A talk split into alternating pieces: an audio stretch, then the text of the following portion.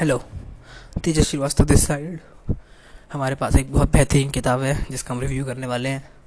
वो है emotional intelligence why it can matter more than I Q. Daniel Goldman की किताब है, इंटरनेशनल बेस्ट सेलिंग है। तो आप समझ सकते हो कितनी बड़े लेवल की किताब है। और अब मैं आपको बताने वाला हूँ इस किताब के अंदर जो जो कंटेंट है, सब कुछ नहीं बताऊँगा, थोड़ा सा ओवरव्यू दूंगा ताकि आपको डिसाइड कर सको आप कि आपको ये बुक खरीदनी है या नहीं खरीदनी है।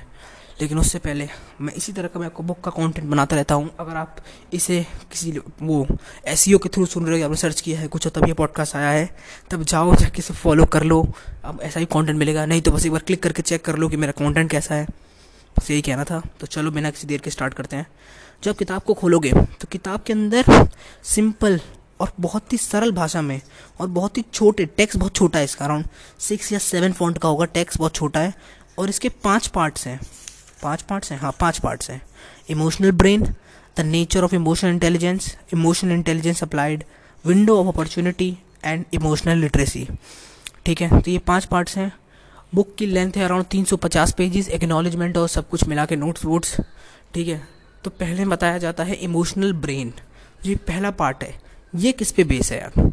जो पहला पार्ट है इमोशनल ब्रेन, ये आपको सिर्फ कन्विंस करने की कोशिश कर रहा है, ऑथर जो है वो कन्विंस करने की कोशिश कर रहा है कि इमोशनल इंटेलिजेंस ज़्यादा मैटर करती है और कंपेयर टू आई क्यू। कोशिश कर रहा है ऑथर कि हाँ, क्या लेना चाहते हो, ये बुक लेना चाहते हो, बताओ। इनमें ई क्यू इंपॉर्टेंट है, ई क्यू इंपॉर्टेंट है, आई क्यू इंपॉर्टेंट उतना नहीं है जितना ई क्यू मैटर करता है।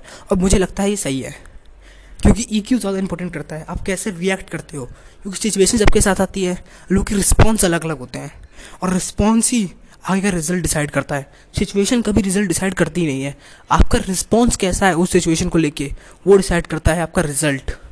तो पहले दो है, ये पहला पार्ट है, उसमें दो चैप्टर है जिसमें आपको पूरा यही समझाने की कोशिश कर रहा है ऑथर कि बिलीव्स क्या होते हैं, अपने एग्जाम्पल्स देता है, ये सब कुछ समझाने की कोशिश कर रहा है। तो अगर आप समझ चुके हो तो इस चैप्टर को शायद स्किप कर दो, लेकिन पढ़ने का मन कर रहा है तो पढ़ो जरूर। मैंने पूरा पढ़ा था जबकि मैं यही समझता था तब भी। ठीक है, अगला the nature of emotional intelligence part two. अब इसके अंदर हैं छः चैप्टर। ठीक है, अब यहाँ ये थोड़ी थोड़ी अपनी इमोशनल इंटेलिजेंस की बात करने वाला है। इस चैप्टर्स हैं when smart is dumb, know themselves, passion slave, master attitude, root of empathy, social arts. अब ये क्या कहना चाहता है, इसमें बेसिकली बात कर रहा है वो लोग जो होते हैं हाई हाई आई क्यू वाले। आप देखा होगा जो लोग हाई आई क्यू के होते हैं वो भी कभी फेल हो जाते हैं, और लोग समझते हैं कि स्मार्ट आदमी कभी फेल नहीं हो सकता, लेकिन ये गलत है। जिसका आई क्यू कम है लेकिन ई क्यू ज़्यादा है वो वो तब दुनिया में सक्सेसफुल हो सकता है, समझे। और जिनका आई क्यू ज़्यादा है और ई क्यू कम है उनके सक्सेसफुल होने के चांसेस कम कम रहते हैं। और जिनका ई क्यू भी ज़्यादा है और आई क्यू भी ज़्यादा है वो एक्स्ट्राऑर्डिनरी पीपल होते हैं, हमारे बिल गेट्स भाई, हमारे एलोन मस्क, ये जो बंदे हैं इनका ई क्यू आई क्यू दोनों बहुत तेज़ है। ये हर सिचुएशन को इमोशनली भी देख पाते हैं और अपना इंटेलिजेंस भी यूज़ कर सकते हैं। हम लोग क्या करते हैं, हम लोग ज़्यादातर इमोशनली देखते हैं या तो हम इंटेलिजेंसली यूज़ करते हैं। ठीक है, तो ये बड़ा समझ बहुत इंपॉर्टेंट हो जाता है कि हम अपने इमोशंस को समझें, क्योंकि इमोशंस जो है हमारे अस्सी परसेंट एक्ट जो हम इस दुनिया लाइफ में करते हैं वो डिसाइड करते हैं, समझे। तो ये बात बहुत ज़रूरी है अपने इमोशन को समझना। और ये जो दूसरा चैप्टर है ये इसी पे बेस है कि हम कैसे अपने इमोशंस को टारगेट करते हैं, कैसे हम किस फील्ड में क्या इमोशन लाते हैं। जैसे अभी आपको बताऊँ तो अभी आपके हमें कोई इमोशन नहीं चल रहा होगा, जैसे लेकिन मैं जी मैं कोई ऐसी बात कर दूंगा जो आपके बिलीफ सिस्टम को थोड़ा सा हट जाएगी, जो आपके बिलीफ सिस्टम थोड़ा हट जाएगी, आप उसी टाइम ये पॉडकास्ट बंद करके छोड़ के चले जाओगे। क्यों? क्योंकि मैंने आपके फ़ायदे की बात नहीं की इस टाइम पे, समझे। जिस दिन मैं इस पर बुक का कंटेंट डाल के कुछ अजीब सा कंटेंट डालने लग जाऊँगा, हंसी वाला या फिर किसी वैसी चीज़ का, उस दिन क्या होगा, उस दिन ये हट जाएगा, पॉडकास्ट की रैंकिंग कम हो जाएगी, लोग कम हो जाएंगे। क्योंकि क्या, क्योंकि मेरा बिलीफ सिस्टम है बुक्स का, बुक्स का, बिजनेस का, मेरा इसका है। लेकिन जब मैं हट जाऊँगा तो लोग भी हट जाएंगे, क्योंकि मेरे पास लोग भी वैसे ही आ रहे हैं। तो ये बात होती है इमोशनली, आप कैसे अटैच हो उस आदमी से। तो दूसरे चैप्टर दूसरे पार्ट में ये खूब बताया है।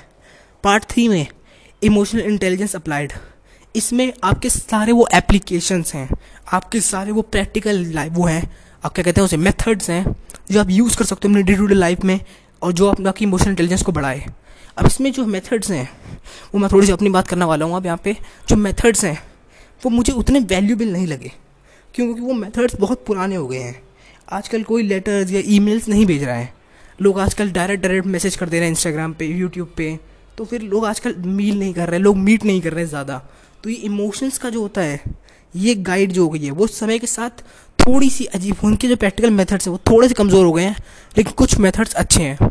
जैसे एक चैप्टर है इसमें माइंड और मेडिसिन। अब ये क्या है कि हमारा जो माइंड है वो सबसे बेहतरीन मेडिसिन है और सबसे बेहतरीन बीमारी भी है। अगर आप सोच लेते हो कि आप ये कर सकते हो तो नब्बे परसेंट चांस है कि आप वो कर सकते हो, भले ही आपका E Q कम हो या I Q कम हो, इसने बात बोली है। लेकिन अगर आप सोच लेते हो कि आप ये नहीं कर सकते तो आपका चाहे E Q कितना भी ताकतवर हो, क्या है चाहे आप क्लास में कितने भी स्मार्ट हो, चाहे दुनिया से स्मार्ट ही आदमी क्यों ना हो, आप वो नहीं कर पाओगे। समझे क्यों? क्योंकि आपका I Q बहुत, आपका वो क्या कहते हैं, आपका बिलीफ सिस्टम बहुत कमज़ोर है। उसके बाद है आपका विंडोज़ अपॉर्चुनिटी। इसमें भी आपका तीन चीज़ें आती हैं, टेम्परेरी डेस्टिनी, फाइन वो friend circle, two nine emotional relearning, जिसमें आप कहता है कि अपने इमोशंस को वाई के पीछे ढूंढो। इसमें बताया जैसे मान लो वाई क्या होता है, आप खुश हो रहे हो तो वाई ढूंढो, आप दुखी हो तो वाई ढूंढो, अपने हर इमोशन के पीछे एक वाई का वाई तलाशो।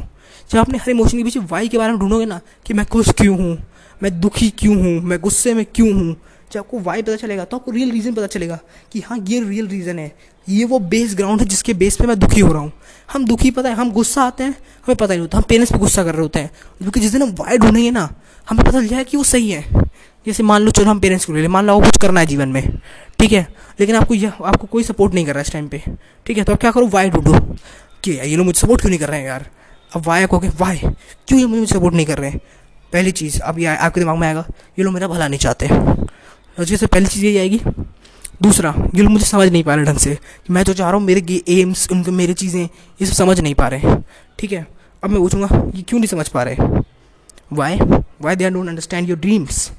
आप सोचोगे हाँ ये मेरे समझ क्यों नहीं समझ पा रहे, क्या मैं इन्हें समझा नहीं पा रहा हूँ, आपके दिमाग में आया क्या मैं इन्हें समझा नहीं पा रहा हूँ, मैं क्यों नहीं समझा पा रहा हूँ इनको, क्योंकि आप खुद ही नहीं समझ पाए हो अभी तक। अब ये भी हो सकता है क्योंकि आपको ही पूरी तरह से नॉलेज ना हो उस फील्ड के बारे में। अगर आपको नॉलेज हो उस फील्ड के बारे में पूरी तरीके से अच्छे से, तब आप उन्हें अच्छे से समझा पाओगे। आपको करना है, आपको अपना और अपने पेरेंट्स का दोनों को देखना है और एक बेस ग्राउंड फाइंड करना है और उस पर उस पर लड़ना है, ठीक है, उस पर बैठ के बात करनी है। क्योंकि अगर आप जीत जाते हो और वो हार जाते हैं तो आप हार जाओगे, और अगर आप हार जाते हो और वो जीत जाते हैं तो भी आप हार जाओगे, ठीक है। आपको विन विन सिचुएशन क्रिएट करनी है, और ये कैसे होगा, सामने वाले के इमोशन को समझ के, ठीक है। हमारा चैप्टर है फाइव, इमोशनल लिटरेसी। अब ये क्या है, अब ये बता रहा है स्कूल ऑफ इमोशंस।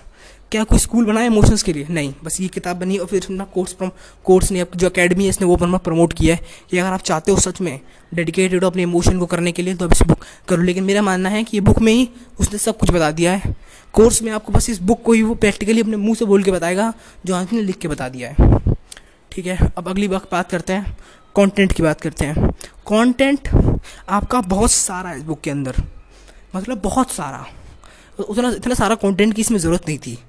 इसने फालतू का कंटेंट दे रखा है बहुत सारा जो शायद आपके लिए वैल्यूबल ना हो। इसने जैसे मुझे पसंद है टू द पॉइंट बात और प्रैक्टिकल अप्रोच कम दिए हैं। इसने थ्योरेटिकल और आपके फैक्ट्स, आपकी थ्योरीज बहुत सारी दी हैं, आपके फैक्ट्स वेरीफाइड कराए इसने सारे के सारे। इसमें बहुत फैक्ट, आप पढ़ोगे ना इस बुक को तो आपको बड़े फैक्ट्स मिलेंगे इसके अंदर कि हाँ ये भी होता है इमोशन में, ये रिसर्च यहाँ हुई है, ये रिसर्च यहाँ हुई है, सब कुछ बड़े फैक्ट्स के साथ उसमें बात करी है ताकि लोगों को यकीन हो सके कि हाँ ये बात जो कर रहा है वो सही है, ठीक है। तो वो इस कॉन्टेंट की अगर लैंग्वेज की बात करो तो इजी है, कंटेंट इतना हार्ड नहीं है, आप समझ जाओगे। अगर आप पहली बार भी पहली बार भी पढ़ रहे हो तब भी समझ जाओगे, और दूसरी या तीसरी बार भी कोई नई किताब है या आप नए ब्लॉगर हो या फिर नए बुक रीडर हो तब भी आप समझ जाओगे इसे। कोई इतनी हार्ड नहीं है, me man searching for meaning जैसी तो बिल्कुल नहीं है, सिंपल है, आप पढ़ सकते हो आराम से, बस यही है, सिंपल बुक है, ईजी है, चार सौ मतलब तीन सौ पचास पेज की है, रीड कर लो, करनी है, मेरे मेरी रिकमेंडेड बुक है, पढ़ लेना। लेकिन अगर आप चाहो तो स्किप करके भी पढ़ सकते हो, क्योंकि मैंने इसके बहुत अच्छा खासा स्किप करके पढ़ पढ़ा है, क्योंकि मुझे थ्योरीज और फैक्ट्स जानने में कोई इंटरेस्ट नहीं है। मुझे पता है कि इमोशंस इंपॉर्टेंट होते हैं, इसलिए मैंने थ्योरीज और फैक्ट्स को थोड़ा थोड़ा स्किप किया है। बस यही बात थी। Tej Srivastava signing out.